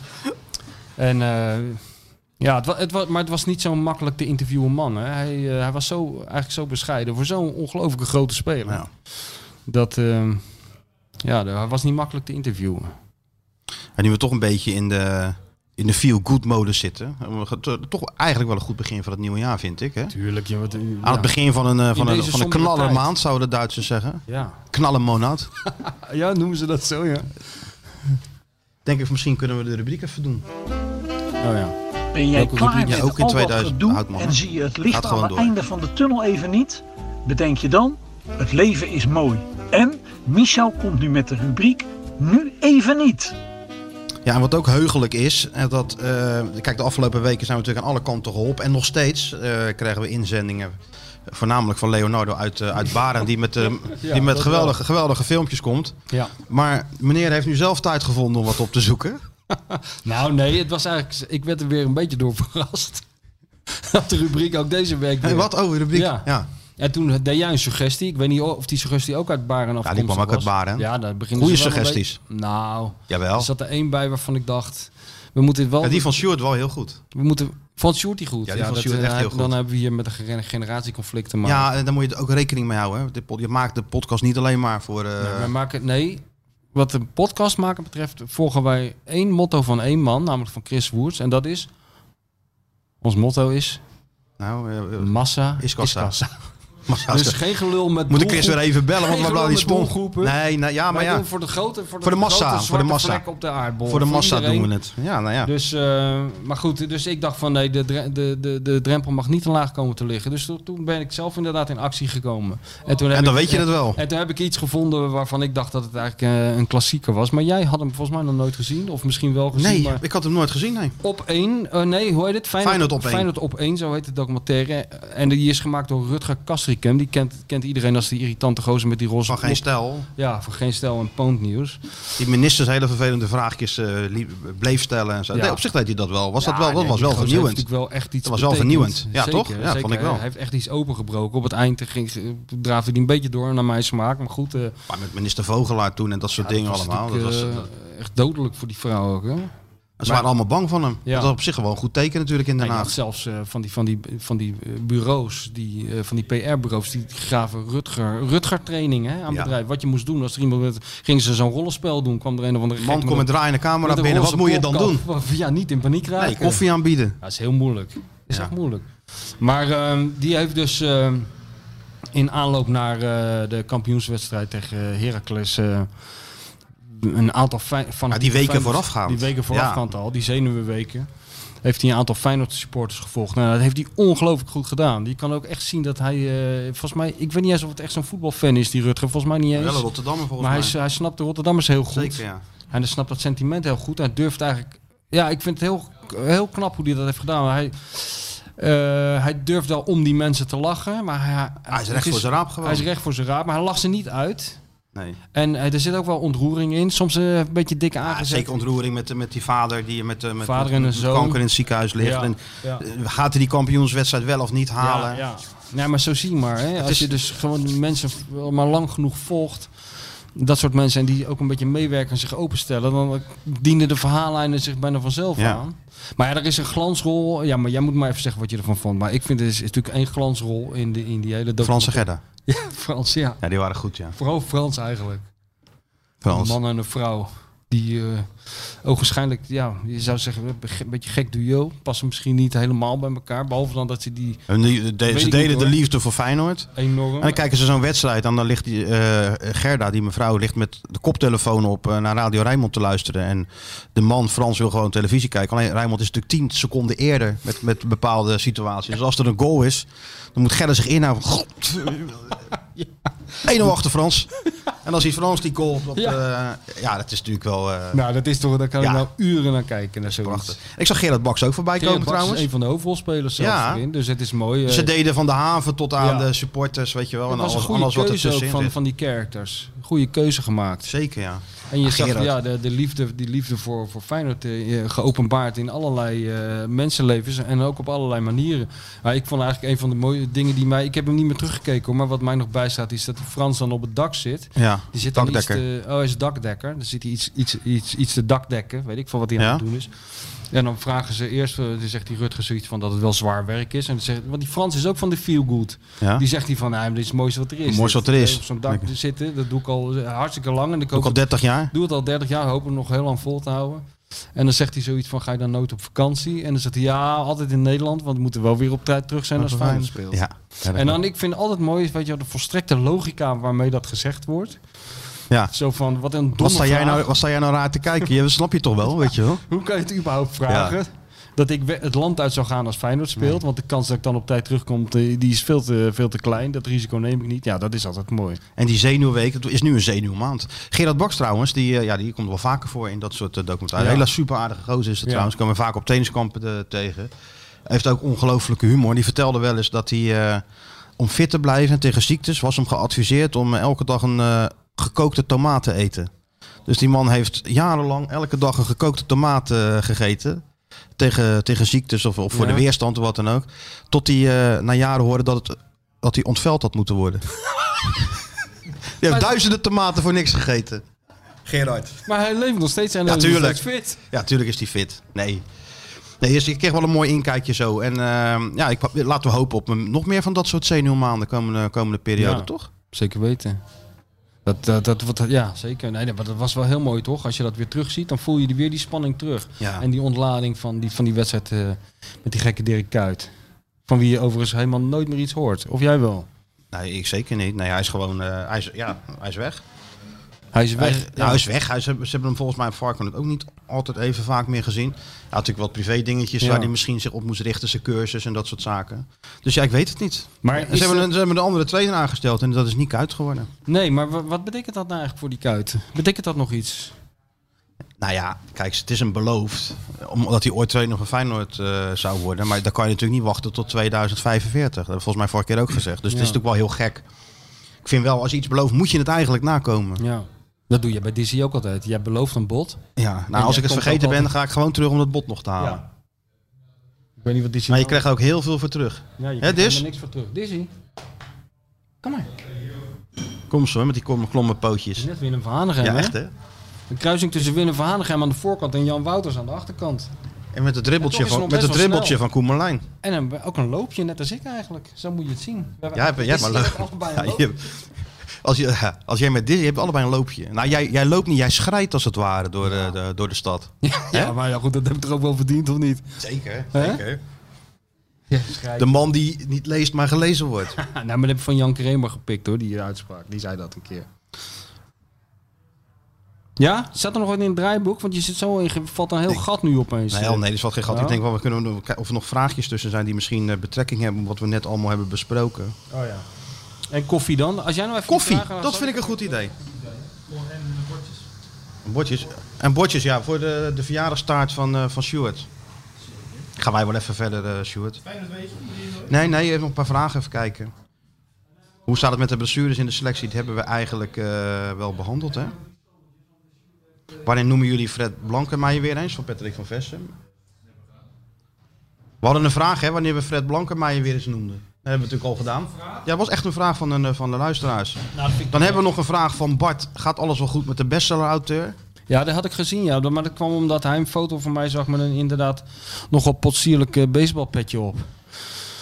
Nou, maar dat is toch helemaal niet potsierlijk? Nou, dat, vond, Dat doe je eh, toch alleen maar voor wel. die foto van, eh van deed ik voor de regen, Stewart? deed ik voor de regen eigenlijk. En omdat ik nat haar had en eh, ik wilde niet, wil niet verkouden worden in deze tijd. Want dan moet ik zo'n stokje in mijn neus. Heel belangrijk, want er moet nog eens een boek af. Er moet een boek af en er wachten miljarden, miljarden mensen wachten op dat boek. En, eh, Plus miljarden mensen kan- wachten op die Je kan podcast. niet zitten of uh, Sjoerd die richt een eh, foto toe. Dus moest ik van jou dat petje op. Dus met mij gaat het uitstekend. En ik en heb nog met een. Blankenmeijer gesproken. Hebben we gedaan. ik moest ik we wel eh, deze week nog even aan hem denken. Nee, ik moest twee keer aan Frank Blankenmeijer denken. Eén keer toen, eh, kort na onze vorige podcast, eh, Lou van der Hoeven bleek te zijn overleden. En eh gen generatiegenoot van hem. En een man die zijn hele leven bij Feyenoord heel veel heeft gedaan. Altijd bij hem op de kamer zat. En ik moest ook aan hem denken, omdat ik bij toeval... je hebt nu die serie IM hè, op de televisie over Ja, Meijer. Dus ik zat Is er wat of niet? Nou ja, ik vind die Meijer wel interessant. Ja, ja, ja. En Ik vind die hoofdrolspeler altijd wel goed. Dus daarvoor keek ik ernaar. Het is best wel mooi gemaakt. Maar toen ging ik daar weer een beetje naar luisteren. Naar een podcast over Isra Meijer en zo. Toen kwam ik bij een heel oud fragment terecht. Waarin Frits Lambrecht, dat is zo'n zanger en acteur, Ja, ja. een eh, hele verhandeling houdt. Waarbij hij een vergelijking maakt, maakt tussen het Horst Wessel lied van de. Ja, ja. En Hand in Hand Kameraden. En de Internationale, het lied van de socialisten en zo. Zo, zo. Ja, ja, heel. eh, maar het ging dus over de, over de, de, zeg maar de, de kracht van dat soort. eh, de, de invloed van dat soort muziek op menigte en zo. En toen moest ik aan Fred Blankenmeijer denken. Want die had ook altijd een pleurishekel aan het hand in hand kameraden. Ja, Echt, die had omdat hij daar ook die... ja, die eh, herkende dat dus ook. Die, her- Ja, ja. Die, die kreeg enorme associaties met de oorlog en met marcherende mensen met iets te, iets te goed gepoetste laarzen aan en zo. Ja, ja, ja, ja. Dus toen schoot Fred Blankenmeijer weer even mijn gedachten binnen. Waarvan akte. Waarvan akte. Hey, ehm, en nog een vraag van Wilbert. Denken jullie dat Deli Blind en Per Schuur zijn oog dicht doen na het zien van El Osso? Ik denk dat je het gewoon om moet draaien. Denk jij dat El Osso een oog dicht doet na het zien van eh Deli Blind en Per Schuurs? Denk je dat El Osso de moeite neemt om op Google eh, per schuurs te gaan zitten intikken? Hij ziet, Osso- hij ziet wel wie die hij tegenkomt in die arena. Hij hoort het wel in de tunnel. Zo is het, ja. Welke halve gragen er nou weer denkt... In de eh, tunnel vraagt hij gewoon aan Berghuis tegen wie sta ik eigenlijk vandaag? Ja, wie zijn dat? ja, Dank je. dankjewel. We krijgen koffie. Dat is trouwens ook een van die Zuid-Amerikaanse legendes. Hè? Die, die hoor je ook altijd rond Garincha en zo. Dat Garincha nooit wist tegen wie die speelde. En Ja, dat ja. hij iedereen Joao noemde en zo. Allemaal helemaal niet waar, maar eh, wel hele mooie verhalen. Dat is toch mooi? Dat het zou mooi zijn als die Osso dat ook heeft. Osso. de, El Osso. El Osso, ja. En waar ik overigens helemaal niets meer van heb gehoord, is eh, de, de, de prijsvraag. Nou, het is niet eens een prijsvraag, maar meer de suggestie voor. We moeten toch een nieuwe naam voor onze podcast hebben. Dus misschien kunnen we dat met Osso doen. Nee? Oh, Shoot zit Ja, al te Osso, ja, dat is wel een goede Sjoerd naam is voor de niet mee podcast. eens. Die, is, die Ja, maar je heeft, hebt toch helemaal niks te zeggen over hoe we de podcast Jawel, gaan noemen? Sjoerd die jaagt alles aan, eh, marketing technisch. Dus Ik heb niks te zeggen. Even Chris, Chris Woers bellen wat hij adviseert. Wat de sponsor wil eigenlijk. Oh ja, dat is hoe we het gaan noemen. Maar kan mij het daar hoor schelen. ik ook niks van, eh, die sponsor. Als die kassa maar rinkelt. Hè? Ja. Hey, ehm, het, is weer, het is er weer tijd voor. Wat gaan we nou weer doen? Het, het Feyenoord weet je. Ach, jezus. Je? Ja, is het. De Dik voor elkaar podcast. Dit Feyenoord weet je. Feyenoord weet je. Weet je niet. Weet je niet. Hey, Sjoerd, jij bent toch net jarig geweest? Vraag even aan die Pieter eh, Zwart een, een koptelefoon erbij voor je verjaardag. Dat is ook wel lekker coronaproof, want nu zitten we de hele tijd die koptelefoons uit te wisselen. Want Martijn kan op de een of andere manier niet zonder die jingle. Ik hoor het allemaal wel eh, zonder koptelefoon. Ik Maar, ben dol op die jingles. maar doe even bij eh, Mr. Black even, vragen. een koptelefoon vragen. Anders krijg je er gewoon een van ons hoor. voor je Ja, verjaardag. zo zijn we dan ook wel weer. Hadden we eigenlijk moeten doen man. En dat declareren wij dan weer bij die sponsor. Bij de nieuwe sponsor. Natuurlijk. Nou ja, Sjoerd, of, eh, Chris noemde een sponsor. Hij Ja? Heeft hij, er een, heeft hij een naam genoemd? heeft een naam genoemd. En was dat een Engelse naam? Of een Nee, Nederlandse? dat is een Nederlandse naam. Ja, oké. Nou, we zeggen, het zijn dingen Maar die je ook tegen je oren kan doen. Meer zeg ik er niet van. ja, ja. Ik moet eigenlijk net als, eh, als die quizmasters van vroeger ook iets hebben. Iets eigens. Want Tette Braak zei, dit, wat zei Tette Braak nou? Dit is ook NCRV of zo? Ja, Ook NCRV? ook NCRV. En wie zei er nou Toy, Toy, Toy? Ja, Had Jos ook? Brink. Ja, Toy, Toy, Ja, maar die had ook zo'n gebaar erbij, maar dat Ja. heeft niet zoveel zin Ja, het bij heeft niet zoveel zin. Maar ik moet eigenlijk ook zoiets Ja, hebben. je moet ook een... eh, ik, ben, ik ben ze namelijk aan het bestuderen, hè, die quizmasters. Hoe ze dat nou allemaal het doen. zal tijd worden. Een stemmetje alleen is toch... Ja, het is het ook niet helemaal. Ja, je moet een soort host. Moet je, je moet ook een beetje internationaal... Je moet ook naar Johnny Carson kijken en zo. Here's Johnny. Tonight Show. En dan maar, maar, maar Martijn Beck niet zo lekker. Nee, dat, nee, daarom. Dat is mijn pech weer. Maar inderdaad, daar, eh, daar, daar- dat, dat, zou wel, eh, dat zou wel mooi Ja, zijn. toch? Maar ik ga me er toch maar eens verder in verdiepen. ja. Gaan we er toch even verder in verdiepen. Want er is Ja. nog heel veel winst te behalen, denk ik. Ja, ja. Het antwoord op de vraag Dit Feyenoord weet je. Weet je niet. Hier is uw quizmaster Martijn Krabbedam. Hij is geraden met, met bloed, zweet en tranen. Door wie? Door wie? Schevers weer. Weer die Chris heb- Die die is- man. die- het- wat- Die man die of hij weet het, of hij neemt echt de tijd om dingen goed op te zoeken. Hij googelt. En dan krijgt hij weer dat boek van mij. Nou, nee hoor. Hij heeft nog genoeg boeken van jou. Martin Ros is dat aan het worden. Die straks in zo'n huisje woont. Helemaal vol met boeken. Alleen maar van jou. Alleen maar van mij. Allemaal ik kings. Van dat soort Allemaal mensen. kings. Op de- Heerlijk zou dat zijn, Ja? zeg. Ja, voorlopig ben ik de enige in Nederland die tussen zijn eigen boeken woont. Zou wel leuk zijn als er andere mensen zijn die dat doen. Het antwoord was dus Paul Noortan. En de uitleg is Paul Noortan scoorde nooit voor Feyenoord. Maar had het wel al gedaan voor AZ in de Eredivisie. Na Feyenoord speelde hij nog bij RKC in de Eredivisie. In zijn laatste wedstrijd daar speelde hij met Marcel Brands. Waarmee hij ook bij Feyenoord speelde. En met Van Bronckhorst. Die me al- uiteindelijk trainer werd. Het is, allemaal niet zo ingewikkeld. Het is me allemaal wat. Ja, ja. Hè? Oké. Alright, een nieuwe vraag. Ik heb een slokje genomen om Ja, stem ja. te smeren. Ja, je gaat er, hij gaat er helemaal voor zitten. Nee, helemaal niet. Wat helemaal niet. Nee, ik word helemaal Je begint nou toch wel een beetje van deze rubriek te houden. Langzaam begint je toch wel een beetje van deze rubriek te houden. aan deze rubriek. En dat moet niet op jou overslaan. Want, snap je? Ja, maar jij zegt zelf massa is kassa. Nou, er zitten ook miljoenen luisteraars op deze, gewoon deze vraag. te- één antwoord van één gek die dit allemaal weet. Nee, er zijn er Verder, veel meer. verder Alleen je hebt het goede de antwoord niet. Nee, die hebben het goede antwoord niet, nee. Nee. Dus die Maar ze doen wel hun best. doen- Ja, ze doen hun best. En ze luisteren wel graag, want maar allemaal serieus, het meeste werk. Hoeveel inzendingen krijgen we? Heel. Vijf? Heel veel. Komt ie. Sjoerd, meer dan vijf krijgen we er niet. Tien. Nou, tien inzendingen. Ja. Nou, dat doe je dan allemaal voor met het stemmetje. Halve stemband eraf voor tien mensen. ja. Maar laat me nou even, joh. Ja, ja. Hè? Dizzy, Komt ga maar even ergens anders zitten, Dizzy. Want het begint weer. En ik zal, eh, even, ik zal weggeven dat deze is, deze is te doen. Ook, Ja? ook recent. Eh, ja, deze speler is nog steeds actief, et cetera. Nou, dat, dat maakt niks, dat, dat helpt niks. Ja, hou nou even je mond en luister gewoon eventjes naar deze geweldige vraag. En het Ja? gaat over een ex-speler van Feyenoord. Oh, dat wel. Ik maakte mijn Feyenoord Eredivisie debuut met een nederlaag in een uitwedstrijd. De trainer waaronder ik debuteerde speelde Onder meer wie? dan... Ja, ik lees hem alleen maar, ik krijg hem opgestuurd. Ja, je hebt helemaal gelijk. Je hebt helemaal gelijk. Onder wie? Zo zie je maar weer dat ik er toch zelf ook even eindredactie over moet doen. Hè? Ja, natuurlijk. Ik maakte mijn Eredivisie debuut met een nederlaag in een uitwedstrijd. De trainer onder wie ik debuteerde speelde meer dan 50 interlands. Zowel bij mijn eerste officiële Feyenoord-wedstrijd als mijn laatste was ik invaller. Allebei deze wedstrijden vonden plaats in dezelfde provincie. Een tegenstander bij mijn debuut was medespeler bij mijn laatste Feyenoord-wedstrijd. Ik wist hem deze. Dus als ik hem Wist weet, hem? ja, die wist ik. Echt, echt 100%. Nou, knap. Dan krijg je ook een Kingboek. Heb ik al. Dan krijg je er nog een. Nee, liever dat nieuwe boek waar je, waar je hard mee boek. bezig bent. Ja, ja, ja. Nee, die, die gaan die... eh, Dus zullen we toch ook nog wel een beetje tot, Gaan- gek, nee, dan gaan worden, tot gek worden toe promoten in deze ja, dat podcast? lijkt me wel. Dan gaan we een hele speciale uitzending aan wijden. Als het boek eenmaal... eh we kunnen wel een keer een eh, podcast met Johan opnemen. Helemaal Zeker. over Feyenoord. Zou wel leuk zijn een keer. rijden, gaan we dan gewoon naar Grollo. Ja. Dat is wel leuk. Shoot je mee? Sjoerdje mee Hè? naar Grollo. Ben je wel eens in Grollo geweest? Ja, Wat? ging, ging naar vakantie. Nee joh. Ja, camping. De Welke camping? De Berenkuil. Ja, klopt. Oh ja? Ja. Jij weet geloof Ja, we weet dat stil, zijn we even stil van. Daar zijn we even stil van, ja. Ja. Gewoon undercover in, eh, in Rollo, shootje. Ja, Het is een bereisd man. Hè? Gewoon En in, eh, ging je dan ook bij Johan langs? Nee, Of woonde je er toen nog Ik niet? woonde in Oude Water toen. Oh ja, ja. Had je geen verkering daar in Drenthe? Eh, nou, elke vakantie. Ja? Maar wel... eh, ja. De- Zo. wat moet je anders doen in de berenkou in Rollo? ja, inderdaad, wat moet je dan anders doen? Ja. Nou ja, Achter die meisjes aan. de berenkel. El Osso. Precies, precies voor de De beer. kel van El Osso. Misschien kunnen we daar die de beer meenemen naar de berenkel. Hè? El Osso. El Osso. Als ik kijk, is het allemaal wel leuk, de beer en El Osso. Maar als die gozer straks helemaal geen kut van Ja, nee, dan zeggen we dat ook gewoon. Tuurlijk. Maar nou hebben we toch even... met je hebben- El Osso Hoezo? We hebben nou toch even een beetje de voorpret van. En ik geloof gewoon in deze jongen. Ik heb hem gezien. Ja, ja. Nee, ik je toen ook met die, met die, met die weet je dat nog? Ja, Hij kwam ook met zo'n baard binnen en iedereen die had toen op het EK in, eh, in Portugal eh, 90 minuten aan het shirt van Arjen Robben gehangen. En iedereen dacht van nou hebben we er een. Fotomodel. Fotomodel, ja. Ja, die kon er geen hout van. Kon helemaal niks van.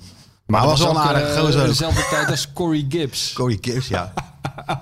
Oh, Gullit zeg Gullit dan? Oh, Ja. Ja. die had ook wel gehaald, hè, die Ruud. En hij kwam natuurlijk ook helemaal geen, geen cent te makken toen. Nee. Maar die Euslund die kwam natuurlijk, kan ik me nog herinneren, in zo'n leger, zo'n legerjack met een Duits vlaggetje op zijn mouw. Dat ik ook nooit vergeten. Ja, Hele ja, aparte ja, Dat is gozer wel was het dat. beste wat je kan doen als je in Rotterdam gaat werken. Een Duits vlaggetje op je mouw spelden. Had hij dus volkomen scheid aan. En ieder, in vol verwachting eh, klopte ieders hart voor die wedstrijd. Een thuiswedstrijd, ik weet niet eens tegen wie dat was, dat hij debuteerde. En toen heb je volgens mij alleen maar ballen de eerste ring ingeschoten. Ja, dat is altijd mooi hè? van die spelers die met een beetje verwachtingspatroon dat veld op gaan. En dat je dan gelijk ziet, oh ja, die kan er helemaal niks van. Nee. Of Nee. dat wordt niks. Nee. Zoals met Clausio. Clausio, die toen ja. gelijk eh, binnen 10 minuten, nou niet in zijn eerste hè? wedstrijd, maar een, een van zijn eerste wedstrijden gelijk tegen RKC iemand een klap gaf en gelijk rood kreeg. Zoiets dergelijks. Je had al aan de kranten drie weken van volgestaan. De, de nieuwe gaat gebeuren. De nieuwe Pelé is vastgelegd. Ja. Feyenoord heeft dat Feyenoord allemaal wel niet gehaald, joh. De nieuwe Babangida, weet je dat nog? Sneller dan Sneller dan Babangida. Babangida. Demetratse, hè? Georgi Demetratse. Dat van de Herik toen, hè? Ja. Als je dat zag. Ja, daar kan je ook een boek van maken van al die... eh, Nou. Soms kom je spelers tegen. Laatst kwam ik weer een speler tegen, een naam. eh, die bleek dan ook zes wedstrijden in Feyenoord te hebben gespeeld. Daar heb ik nog nooit van gehoord. Ja, dan ben ik het alweer vergeten. Ja, of, je, of ze duiken ineens op in de Champions League. Ja. Dan weet ik wel Bastos of Ja. Die ja. ineens bij die... Is dat, dit, het zal toch wel die, die Magrao van Feyenoord zijn? En jou hoor, dat was hem. Macrao. Hele indrukwekkende... Magrao had toen een hele indrukwekkende vriendin, weet ik nog. Hele indrukwekkende mevrouw. Nou, had hij. mevrouw Magrao. Ja, hij was ook altijd thuis, hè? hij, dat ging nooit, ik. hij zat altijd thuis bij mevrouw Macrao. Iedereen had het dat over zou ik ook mevrouw- doen. Iedereen Ja, had het over mevrouw Magrao toen, in Ja, die tijd. ja, ja. Ook Dat was perschef een- Guido Vader, die attendeerde ons erop. Mevrouw Magrao, dat was ook... Nou, eh, daar hadden we perschef Guido Vader niet voor nodig om ons daarop te attenderen, hoor, mevrouw niet. Macrao. Dat was een, zeg maar een hele lange weg van Truus van, Truus van Hanegem naar mevrouw Macrao. dat kan ik radartje je werkte vertellen. toen al, hè? Ja, Dus we gaan het zien deze week. Zondag, de derby. leuk. Stuart, nog wat doen? Schieten Willy deze week weer? Morgen. Morgen schieten Willy. Met de Van der Doelen zelf of is hij nog op vakantie? terug. Hij is terug. Hij is terug. Alright. En dan een week later, de volgende week gaan we ons richten op eh, ja, River Plate Boca Juniors in het klein. Hè? Ja, dan moeten we de beer even, even heel erg bijpraten hoe dat dan maar in elkaar steekt in Nederland met Ajax en Feyenoord. Laat de beer nou En- eerst en even die zondag beer- afrekenen met Sparta. Gewoon. Dat die beer gewoon, als hij gewoon met die dikke kont van hem één balletje erin prikt, dat hij de rest van zijn leven geen taxi meer hoeft te betalen in Rotterdam. Dat hij zijn hele leven lang welkom is hier. Als hij dat nou allemaal Als je snapt. dat even beer- doet. Eh, Als jij dat El zo nou even vertelt. Kazim had dat toen kunnen doen toen, hè? maar in plaats van dat hij hem, eh, die, die, schoot hij hem het goal uit. toen. Weet je dat nog, die gozer? Kassim. Dus laten we hopen dat met El Osso... eh, in, in ieder geval geeft El Osso eh, ons, i- ons iets... Hè, waar, we, waar deze podcast ook voor bedoeld is. Mensen een bepaald houvast geven. Dus tot zondag eh, leggen we ons, ons lot in handen van, van El Osso. Tot nu toe heeft El Osso nog niks fout gedaan. Dat kan je wel zeggen van niet. Hè? Alright. Iedereen een, een fijne week en we gaan eruit. Speciaal voor jou. Nee, nee, niet doen. Ja, nee, doe dat druk niet. op die Nee, knop. nee, doe dat niet. Druk op die knop. Niet doen. Een mop van Lee. Dat die olifant die de bus inkomt. Zegt die buschauffeur, goh, zegt hij, voor het eerst van mijn leven, zegt hij, dat ik een olifant in de bus heb. Zegt die olifant, nou, dat is ook de laatste keer, want morgen is mijn bromfiets weer gemaakt. Het schijnt trouwens dat we nog eh, genomineerd zijn hè, voor iets. Ja. Eh, heb je dat nog gehoord? Zeker, ja. Nou, dat werd tijd. We zijn al 19 afleveringen onderweg. We zijn alleen niet, niet met een select, geloof ik, 384 podcasts. die, Iedereen is eh, genomineerd. Iedereen is Werkelijk genomineerd. Iedereen die ooit een microfoon heeft, naar een microfoon heeft gekeken, die is al genomineerd. Maar Maar dat maakt niet uit. jij als, als award-winning eh, Ja. eh, bestseller writer, Ja. w- wil je winnen of niet? Nee, tuurlijk. Wel winnen. Ja, natuurlijk. Als we, als we meedoen, dan moeten moeten we hem ook winnen. Ja, maar wij- waar, wat mij een beetje Alleen, tegenstaat... we moeten niks doen ervoor. We moeten ons... eh, Nee, we doen er niks voor. Maar wat me wel een beetje tegenstaat, is dat ik van Stuart hoor dat we zijn ingedeeld in de categorie cult. Nou, hoe kan je nou het buitenhof onder de podcast indelen bij cult? ja. Wat wij aan het doen zijn hier heeft toch niks met cult te maken. Maar, het is gewoon heel wa- serieus praten Was over... de categorie topsport bezet of zo? Blijkbaar. Cult, ja. Ik weet niet hoe, we in die, hoe zijn we in godsnaam in die eh, categorie terechtgekomen, Stuart. Wat je heb ook geen idee. vind ik heel veel belangrijker. Wat is de, Hoeveel geld kunnen we winnen, Ja, Stuart? wat wordt erbij geschreven, Ja. Stuart? Is, is het in dollars, in euro's? Japanse yen, Bitcoins? maakt niet uit. Een extra spits. Een extra spits. Of een extra Nou ja. koptelefoon voor jou. Als, de- als we dat kunnen winnen, dan doen we mee. Als we voor jou een extra koptelefoon kunnen winnen, dan doen we mee aan deze, Ik heb, de deze gekkigheid. ik heb de Gouden Mossel gewonnen, jongens. Alles daarna, Maar komt alles daarna is alles gewoon... daarna is eh. Is dat nou niet moeilijk als je gewoon jouw leeftijd hebt bereikt? Terwijl je, je hebt nog eigenlijk best wel wat voor je liggen. Ja, ik ben net En als je een hebt- voetballer. Je hebt het hoogtepunt al ja, gehad. je hebt het Wat moet je nou ja, nog? Ja, nee, je kan, we kan alleen maar slechter worden. Nou ja. Anyway, als jullie toch willen stemmen, dan eh, Instagram staat link.